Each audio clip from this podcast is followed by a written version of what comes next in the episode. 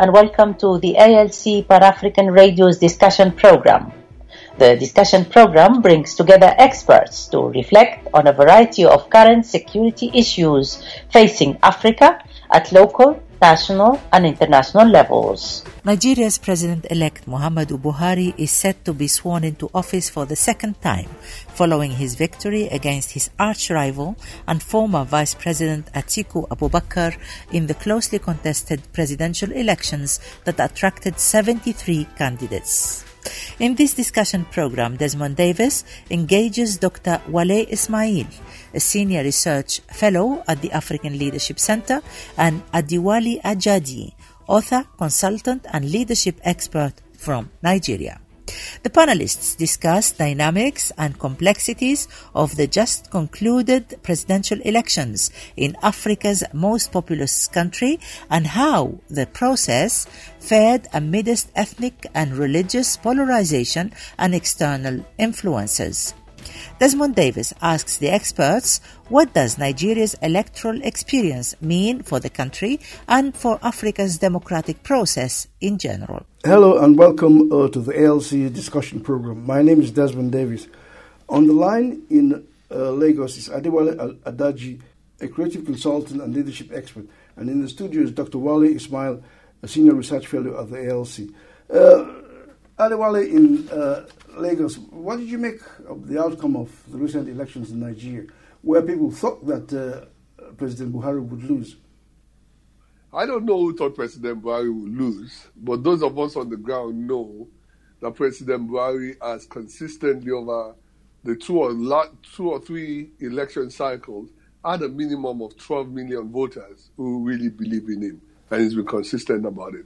The second thing is that President Buhari has, of all the leaders we've had in Nigeria, a brand that is untarnished and his character is solid. So it's very difficult to see how those who themselves move from party to party and seem to um, seek ways to position themselves not on their character will win an election that seems to be essentially about character.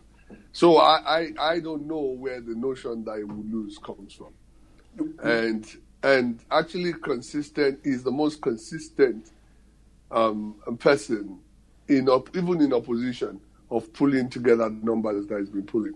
Wale Ismail, do you agree with uh, his analysis? Yes, uh, largely uh, in agreement, uh, but I would say that I was privy to to to conversations to see a few reports that either predicted the election will be close or that even Atiku might win. Um, and at the time, I I was of the view that it was highly impossible that Atiku was ever going to win and that the election would not be close. I think I was at a closed up briefing of high level uh, policy people in London discussing the possible, you know, potential outcomes of the election some two weeks before the election. And I mean, the event took place under Chatham House, so I can't mention names. Yes. But a very high ranking person at the meeting you know, said that the election was going to be very close, and I disagreed. I said, I don't think the election will be close, but that it will, if at all it will be close, it will not be too close. That was the conclusion I, I gave. And I on the eve of the election, I did some number crunching with a colleague using our own model, and we predicted that Buhari will win by at least 3 million votes, between 3 to 5 million. So, um, those of us and those who know Nigeria's political history, who know the political landscape, would know that apart from Buhari being a brand, sometimes people joke in Nigeria that Buhari himself is a political party on its own. that you know the name itself is a political party, uh, and you can see how defining that personal character that uh, my brother Wale Ajadi was you know was talking about. If you look at the presidential poll and the other elections, elections for national legislators, election for state governors, you will see that for the very first time in Nigeria, what difference a particular individual makes. The result Buhari got, there were in some states, in some places, the result that Buhari got, his party or the other candidates in his party running for other uh, elective office got something the complete opposite of what Buhari got. We've had cases where Buhari and the party won the presidential election but lost the governorship election. But uh, Adewale in Lagos. So what you're saying is that uh, no new political forces will uh, emerge in Nigeria if you have these two old guys, Atiku and uh, Buhari, contesting. Because we had Kingsley Moghalu and Oby Ezekwesili, and both of them pulled out or they didn't perform well. So, I mean, is that what's going to happen for the future? I, I, I don't know. I don't know why you guys keep on going to this mem about these people. The, the reality is that Nigeria has an inbuilt wisdom. Can I go back to something else that I, mo- I must point out before I move to the exact question you're asking? Mm. The West has been, has shown themselves in a very bad light. They have talked up Atiku and they have talked up the change in government. And they keep on talking. There was a recent Financial Times, Financial Times, who we obviously always think is a bit objective. There's a recent analysis of Buhari that is so inconsistent with reality. It's appalling. So I, I think that what is clear is that there was an attempt to connect with Atiku, who is seen as friendly towards the objectives of keeping Nigeria as a rentier economy, where the manipulation of its resources continues. This is, and I, I, I can give you pieces of circumstantial evidence that point to this, including the behavior of some of the um, foreign embassies in Nigeria just before the election, and actually the behavior of donor agencies, bilateral and otherwise, towards this government. So fundamentally, the, the, the conversation, and if you look at the media, whether it's New York Times, Washington Post, um, um, FT, all of them, economists, all of them were positioning themselves as champions of a close election and uh, champions even of of uh, of a Buhari loss. And, and and I'm glad that they've been proven wrong. But let's go to your point. Um, who's Kingsley Moghalu? Who, why would Kingsley Moghalu think he has enough presence, he has enough track record to be the president of Nigeria? The presidency of Nigeria is a highly sophisticated uh, um, position. You're either a demagogue or you're someone like Buhari, which is really exceptional, someone that is driven by integrity and has um, the character to match it.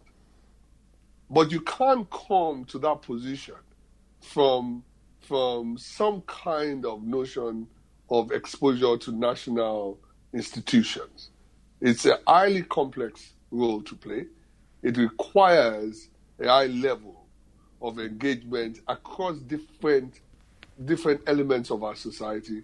It requires also some kind of security understanding. And we saw with um, G, um, um, Jonathan how we can make a fundamental mistake with someone that has no security experience, no security exposure.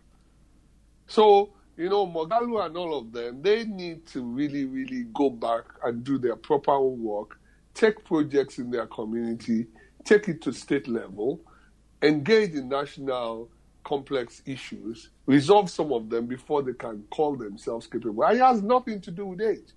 I think it's a, it's a red herring to be talking about older people, younger people. If a younger person has the credibility and the capacity and the exposure to be the president of Nigeria, so be it. But Nigerians are intelligent enough to know whether you have that capacity or not. Yes, yes, I, I was about to ask uh, Wale Ismail. So that's the case, isn't it? Nigerians seem to be aware now of who they're voting for, who they want. Because, I mean, as Adewale in Lagos said, there was a huge media support, global media support for Atiku. So, so what do you think? What do you say about the Nigerian electorate in terms of going against the grain, more or less? Yeah, well, it depends on where you where where you look at the election from. I think those of us who have very deep knowledge and understanding of the Nigerian political terrain knew. Of course, I agree with Wale Ajadi that in the last two weeks to the election, even before it was postponed, and even more so after it was postponed, you could see the gathering of vultures. You know, Atiku started to ditch out neoliberal policy statement. He said he would sell virtually all the core asset of of you know of the Nigerian state. You know, you, you know, he dished out things, messages that people in many Western capitals, you know, wanted to hear. Um, suddenly, we have the ambassadors and foreign envoys of some countries, you know, more or less aligning themselves, even openly, with Atiku. I remember the American ambassador saying, instructing or wanting to instruct the Nigerian security forces that if they were giving orders, they should not obey the orders, they should not follow the orders. I mean, I mean, he, he said that openly. He's on tape. He, he, said it openly, which for me, I, I think maybe in a, you know, in normal circumstances, he should have been declared, you know, uh, persona non grata, on, you know, on that basis. How can you, as an ambassador, do that. That is, you know, the height of, uh, you know, impunity. But those of us that had very good knowledge of understanding of Nigerian political landscape knew that, you know, Atiku eventually became packaged as the posh, savvy, tech savvy, Western neoliberal, you know, candidate and everything. So you see, uh, you know, almost every part of the, you know, global capitalist system drilling towards him you know, now beginning to warm towards him, seeing him, and, you know, all of that. But we knew that if election counted in Nigeria, if the, you know, the election was to reflect people's mandate, the Atiku stood no chance. Many of these folks, Kingsley Moghalu, Obi, mm-hmm. they are starting a new brand of politics, in quote, which I don't think they are going to reap from it right? It might take another 20 or, you know, the folks that will emerge will pro- probably still in high school. I mean, they are starting a new brand of politics, which suggests that younger Nigerians needs to engage with the task of leadership, learning leadership, walking through the, you know, through the ranks, gaining the experience at a much, you know, younger age and all of that. Many of these guys that are contesting, it was the first time in their lives that they were going around the entire country of Nigeria. Mm-hmm. Many of them felt being on social media, being on Twitter, and all of this was enough to be a president. Now, Nigeria is very, very, very complex. They underestimate the complexity. Nigeria, I mean, there are about 140,000 polling booths. Mm-hmm. It meant that you needed to, to, for you to even run a successful election, you need to have 140,000 polling agents. they, they don't, they don't even have it a tenth of that. They, they, in fact, they, they will struggle to have 1% of that, of polling agent to man, you know, all of that. And you see, someone like Buhari had gone around the country as a military officer, as a young military officer since the 60s. He went around, he served in different parts of the country. So he had a deeper understanding of Nigeria. And that's why sometimes people say, you know, he's not easily flustered. What is going to fluster him at his age with the experience he's had? So this is not, again, this is not about ageism. This is not about if you are young, then you have every right to be the president of Nigeria. No, it's about do you have what it requires to be the president of, of Nigeria? And sometimes being the president of Nigeria doesn't mean you have to be the most brilliant articulate, being to be able to, you know, with the right diction, speak English in a particular way, use Twitter and use all of this. It's about managing, you know, putting together a team of guys who are going to work with you, who will get the kind of result, the kind of impact you want. That is what the president is all about. But many of these folks thought being young, being tech savvy, having gone to Harvard or all of these Western institutions, you know, being politically correct on a number of issues was enough to get them the president of Nigeria. But I'm sure, you know, they are a lot wiser for that now. Yeah, at least you said they've laid the groundwork for the future in Nigeria. That they, they were the ones who will lead the change. Yes, uh, Adewale in uh, Lagos. You mentioned the, the, the, outside interference in the Nigerian election. So, what does that say for the democratic process in Africa itself? Well, I think there's an increased sophistication in Africa, and eventually what you're going to find, and this is a very controversial view, which is exclusively mine, is that um, democracy will be recognized as a process, not as an end in itself.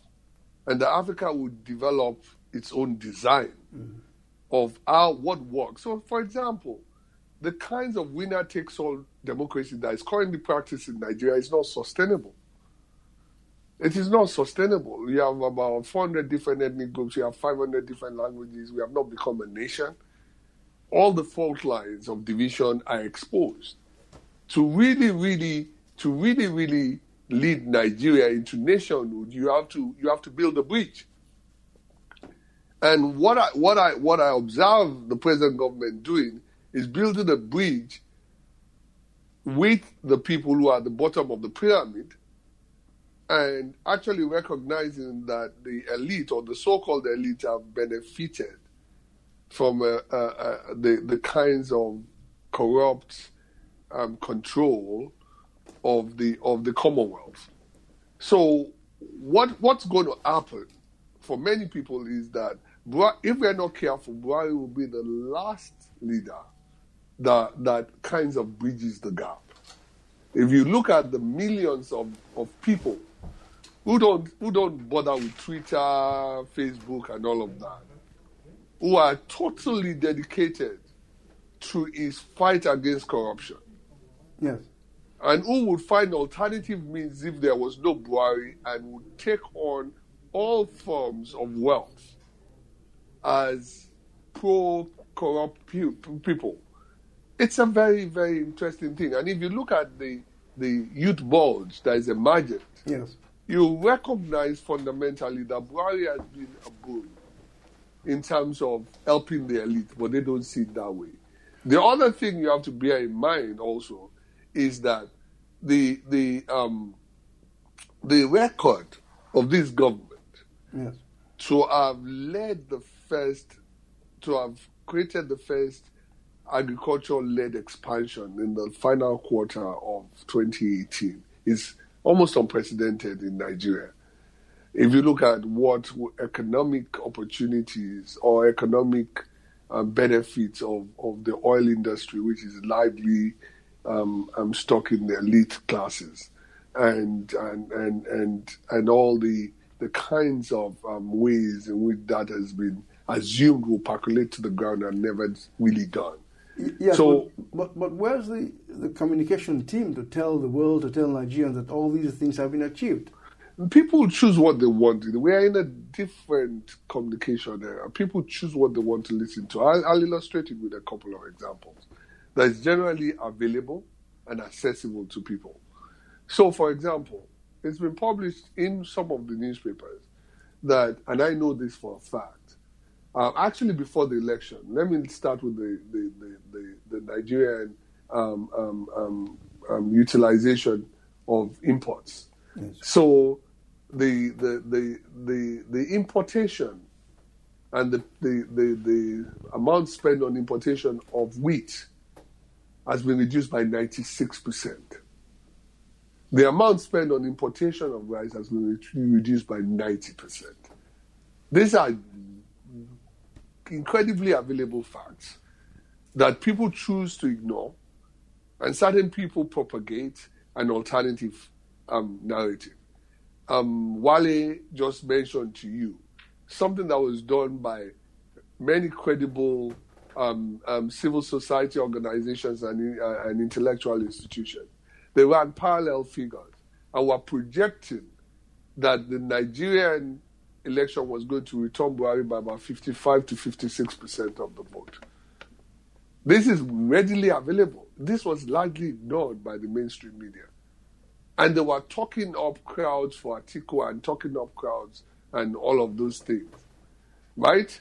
So the whatever the communication team does or does not do, yes. the days of where you can add people like cows towards a, a particular narrative that is disappeared. And in a country as diverse to, as Nigeria, people would rather believe what's said from the pulpit than from what is said by newspapers anyway.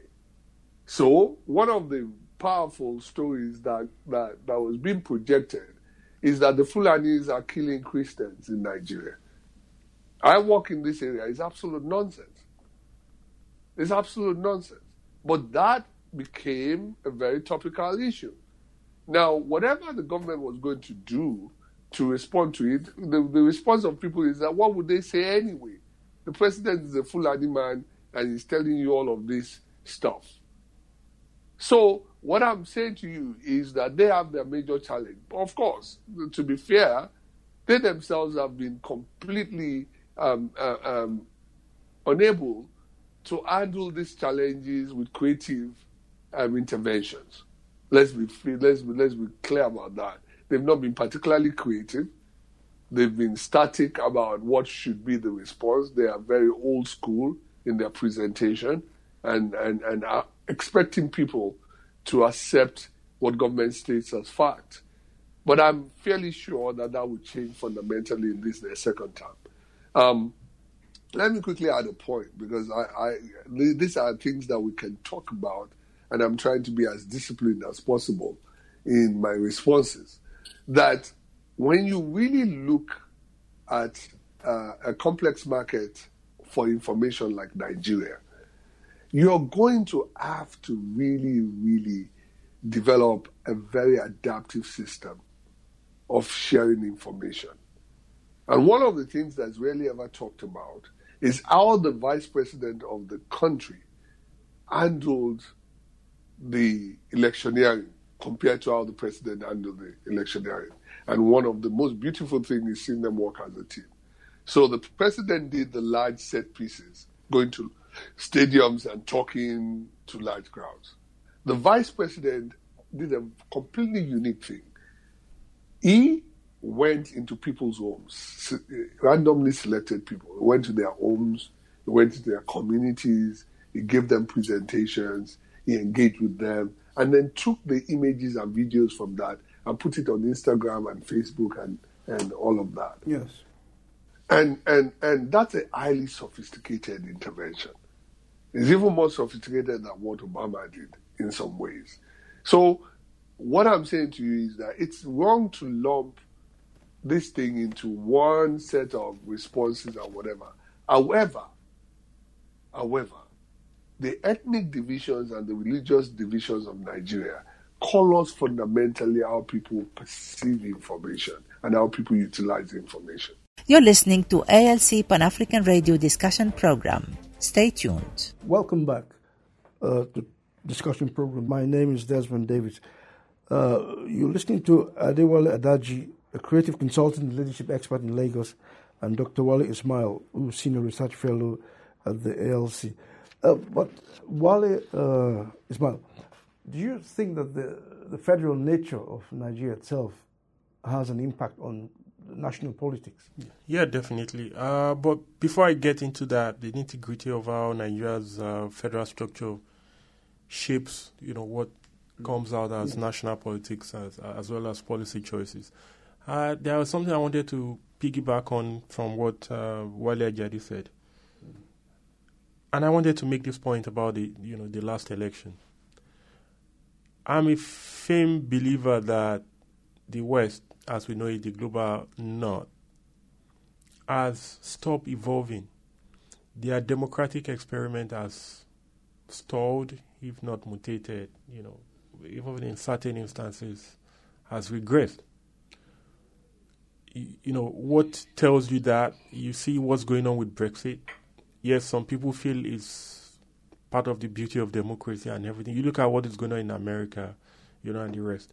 But they have stopped evolving mm. in terms of their de- democratic uh, experiment. Africa and many part of the other developing world are where there are ongoing democratic evolutions people are evolving different strands, different you know varieties of democratic you know experiment. Um, and what you find, what you see in the context of Nigeria, is part of that, de- you know, democratic evolution. So Nigeria and many other African countries, as imperfect as their democratic experiences, and I don't know of any democratic experience that is perfect anyway, but you know they are constantly evolving, constantly trying to, you know, move to the next level. You know, find systems and processes that work for them, for their people. You know, that is adaptable to their, you know, their own um, realities. And for me, that is something that needs to be commended. You know, sometimes when I see some of the commentary about the last election, you know, you see a particular one notorious congressman in America, you know, casting all manner of, you know, doubt and you know, rubbishing, you know, what has just taken place in Nigeria, like in many, Af- you know, other African countries. Um, then you begin to wonder: Are we still in the dark ages when? Africa's democratic experiment is authenticated or legitimized in Western capitals or by particular, you know, Western individuals. I think Africa is slowly, you know, gone through, you know, gone past that stage. What we have uh, increasing and Nigeria's experiment uh, documents is, you know, yes, there will be bumps along the way, but progress is being made. And we have to see the last election in Nigeria as a very clear ins, you know, instance of that progress. What won the election for Buhari was the fact that he set out an agenda to be in the service of the masses as opposed to the elite of Nigeria. He went on a pro masses policy platform. Many, 70% of the policies that were implemented under him in the last three and a half years, they produce qualitative positive impact in large, you know, large part on masses, especially those in the rural areas. So the ag- agricultural revolution that Wale Ajadi was talking about, you know, you had farmers going out of their way trying to make sure that Buhari returns because they knew it was in their interest. This is the first time a sitting president took interest in their affairs, took interest in trying to, you know, assist them to do their job, you know, to take things to the next level. Buhari's Agricultural Revolution program has produced millionaires, not by corrupt enrichment, but people just, you know, by dint of hard work, because the government was there to provide the necessary support in terms of fertilizer, in terms of access to, you know, mechanized, you know, farming equipment and all. You know, the government did so much. So it's producing a result in terms of Nigeria's, you know, import bill. We can see Nigeria's import bill how you know some of the statistics that you know he's talked about. But the other, f- the flip side of it is Nigeria's export bill too has been growing. Export of agricultural products has been growing quite steadily in the last three years. This is a massive transformation of trying to reorder, you know, Nigeria's, you know, economic structure that folks in the mainstream media controlled by elite yeah. who are part of the elite conspiracy against a government that is targeting to improving the lives of masses. They are, that's why they control the mainstream media. That is why many of these stories will never make it to the mainstream media. But those who know Nigeria, who follow Nigeria quite clearly, they can see, they know the impact of all of this. That is why it is not a surprise that, you know, in fact, I feel that Buhari should have, you know, if they are, you know, taking care of certain element of the campaign, he should have easily scored, you know, up to 20 million vote. But that is another debate for another day. Uh, in terms of the, you know, the federal nature. Yeah, the federal nature of Nigeria. Yeah, uh, many people underestimate how complex Nigeria is by virtue of its population, you know, dynamics, you know, 180, 190 million tending towards 200 yeah. by virtue of its social composition, you know, groups and, you know, all of that, different languages and all of that. And also, you know, the fact that the federal structure meant Nigeria Nigeria has three levels of governance: the federal, the state, and local, and the dynamic has oscillated. You know, but what we've seen in the during the Buhari years is a deliberate attempt by the central government to play its role as constitutional as you know as possible. In the past, we've had cases where a sitting president like Obasanjo decided that he would not give the federal allocation money to certain state or certain local yes. government because of you know some very weird you know you know reason including a clear disobedience to you know to a you know to the supreme court but in terms of complexity there, you know, there is the written side, and then there is the unwritten, you know, side in terms of the rules of politics, in terms of sharing of power and all of that. There are certain elements that are written into the constitution to guarantee inclusiveness of every of the 36 federating units. For example, the Federal Executive Council has to, each state must have a representative. Those are written stuff. Each state must have a senate, you know, three senators and a stated number of, you know, House of Reps. So those are written stuff, but there are also unwritten element of Nigeria's politics and, you know, uh, ways through which you know decision making you know is arrived at, how power is configured, and all of that. You know, I don't want to go too deep into it, but it's just to say that whatever you see as manifestations of policies or appointment or choices made by the federal government tends to reflect, you know, a a dynamic interaction between what is written and the unofficial. In most cases, issues around balancing ethnic and religious sensitivities are part of the unwritten, you know, uh, component of that uh, uh, federal system. But we don't give Nigeria the credit it deserves for managing the complexity of that country. Many a times, people are quite dismissive of some of the progress that has been made in constitutional engineering, constitutional experiment uh, in Nigeria in the last 50 years. Many people don't appreciate, you know, the progress that has been made in Nigeria. Yeah, Adewale in uh, Lagos. One final question: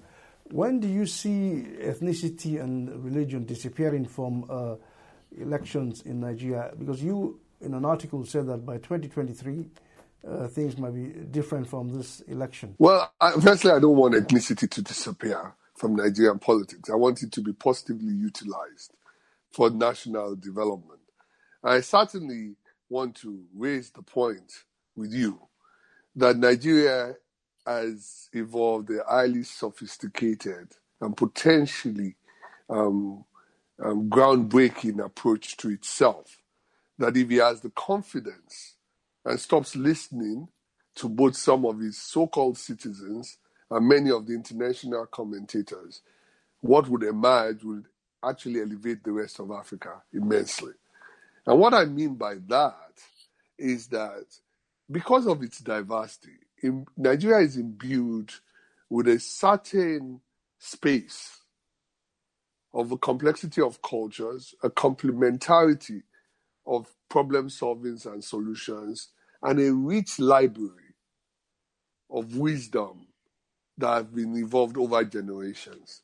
And if you look at the trajectory of the country in the past 60 or more, 60, well, then in Nigeria is over 60 now, um, in this past few years. Uh, is it over 60? I think it's um, more about 50, 50, 58 or something. Anyway, yes. Um, what you have seen, if you look at the data, is a country that is gradually evolving. It is a very, very unique thing. In the possibly, with the exception of Indonesia and possibly China. Well, China has been a country for for hundreds of years. Is one of the few countries that are not um, particularly um, natural evolutions of a people, but has been created by human imagination and purpose that has been able to grow gradually out of over 100 million people. Nigeria is about 200 million people. And as far as the the age of the country as an independent country, it's still a it's a baby. It's largely a baby. How long has Britain been going that Scotland wants to peel off from Britain? That Britain is having problem with Brexit in the manner in which it's doing. You know, how long has the United States been going? If you go and go back to the history of the United States, you actually find out that the the the the um, the um, the presidents that made a difference in the United States often were were demagog- demagogic in their use, and the United States used slavery to build its foundation. What has Nigeria done in any way remotely like that? So what I'm saying in essence is that there is a lot of reasons to see if Nigerians use the National Orientation Agency and all of those things to develop a sophisticated approach to its diversity, that its future will be immensely bright. But right now, it's dealing with people, mostly politicians and the acolytes internationally, who are driving wedge and using weapons to create conflict among the people, and who are giving this wrong illusion that if parts of the country breaks away, they will have a successful innings with the rest of the world. It's it's really really wrong, and and so what what I think I want to say to you is um, about the future of Nigeria and its capacity is that over the next um, 30 or 40 years at least, if Nigerians choose to dream rather than dance to the nightmares that are constructed by these horror film directors that are telling him how his future will be. If we have the capacity or we use the capacity to create a, a, a, a economy, which Buhari is trying to do, that is focused on creativity, that's focused on productivity, that rewards hard work rather than than than encourage people to be to be middlemen and brokers of relationship for the elites, we would see the true giant of Africa emerge.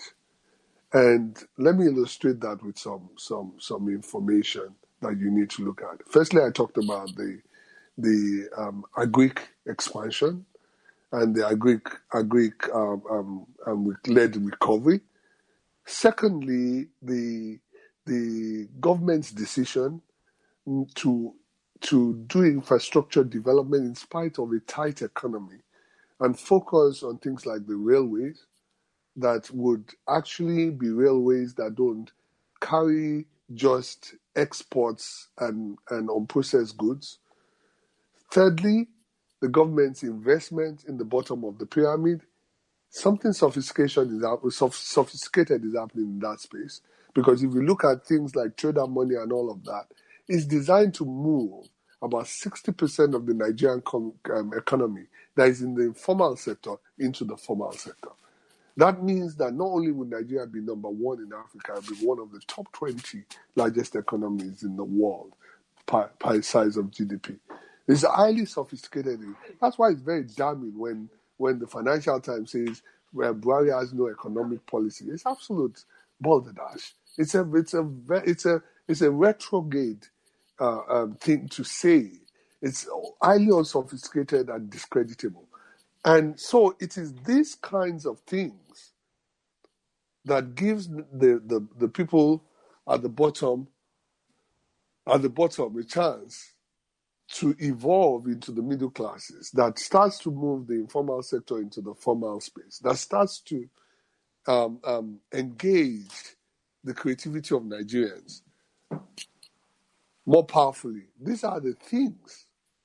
These are the things that gives us cause to be excited. And can I add one final thing? Um, and this is about young people. Tomorrow, I've been asked to speak to some young politicians, and and this is about the youth bulge and and the ramifications. But you see, the opportunity that they have to create a legacy, excuse me, to create a legacy, to leverage the marketplace that Nigeria has of over 200 million people, to feed their nation, to create um, opportunities for future generations is so immense. I don't think there's many countries in the world that can rival those opportunities. So, what I'm saying to you, in essence, is that we are at the cusp of something fundamentally interesting for Nigeria. So long, so long as we stop listening to these um, um, pessimists, that we dare to dream, we are disciplined to apply our creativity to those dreams, and we are restrained and patient in making sure that we can create alternative realities for ourselves. And I think ethnicity is at the heart of that. If you look at the, the Nollywood films and the creativity that's emerging when people create things on their culture, look at the music industry, and that is going to be soon followed by the the the the the, um, the, the cuisine of Nigeria, and it will soon be followed by the clothing of Nigeria. The federal government has just introduced a new policy that reduces any importation of fabrics, and so you're going to start to see the culture of Nigeria becoming the backbone of economic expansion. Then, if you add to that the fact that it has an internal market that is looking to eat every day, that it has a diaspora that is willing to buy its own food, its own clothes, and all of that. And if you then overlay that with the with the increasing intervention in um, digital technology, especially because it allows the country to interact more powerfully together, you are going to see something really special. Adewale Ajadi, consultant and leadership expert in Lagos, and Dr. Wale Ismail, senior research fellow at the ALC London. Thank you very much. Thank you for listening to the discussion program on the ALC Pan African Radio. For this and other programs, please visit our website at alcpanafricanradio.com.